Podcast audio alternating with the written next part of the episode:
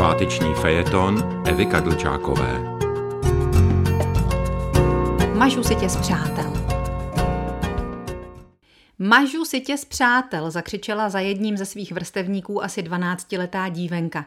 Usmála jsem se. Co by náhodnému svědku mi připadala jako esence dítěte v tom na nejvýš dětinském jednání.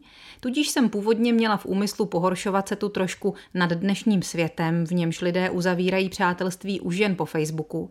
Prakticky se nestýkají a trestají se tím, že jeden druhému zakážou přístup na svůj profil. Jenže věci ve skutečnosti nejsou takové, jaké se zdají být. Za prvé, dnešní mládež není o nic horší než ta předešlá. To jen všechny zestárnuvší generace se takovou formulkou vymezují proti světu, jemuž přestali rozumět. Za druhé, lepší virtuální přátelství než žádné.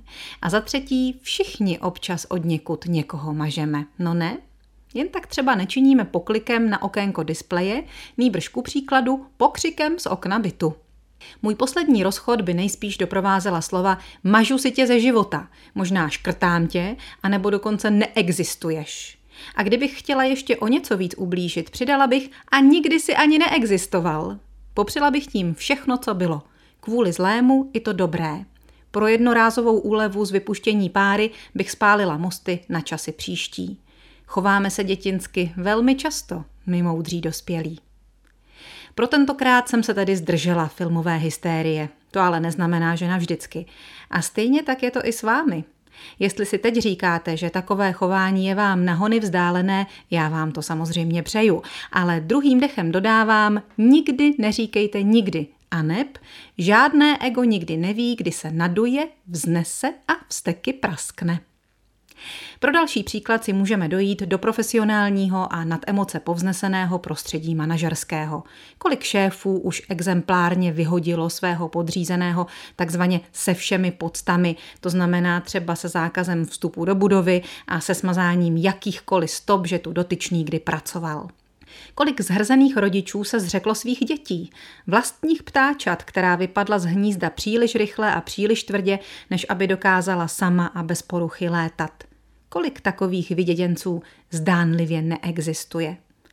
S kolika příbuznými jsme přerušili styky a na společné prázdniny u babičky záměrně nevzpomínáme, jen proto, aby nám nejitřily rány utržené od člověka, co nás později obral o část rodinného majetku.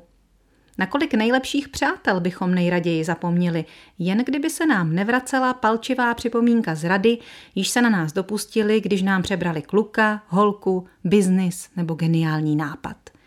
Kolik z nás se už s někým rozžehnalo SMS-kou? Tak já třeba ne, reaguje kamarádka, která mimochodem už rok nemluví se svojí dcerou. Má ale štěstí, že ta si ji zatím nesmazala z přátel. Máma tak pořád může na pomyslné zdi číst dceřiny zážitky, myšlenky a přání. Třeba jí i někdy odpoví, třeba se ty dvě generace, které si přestaly dočasně rozumět, třeba se zase kamarádí.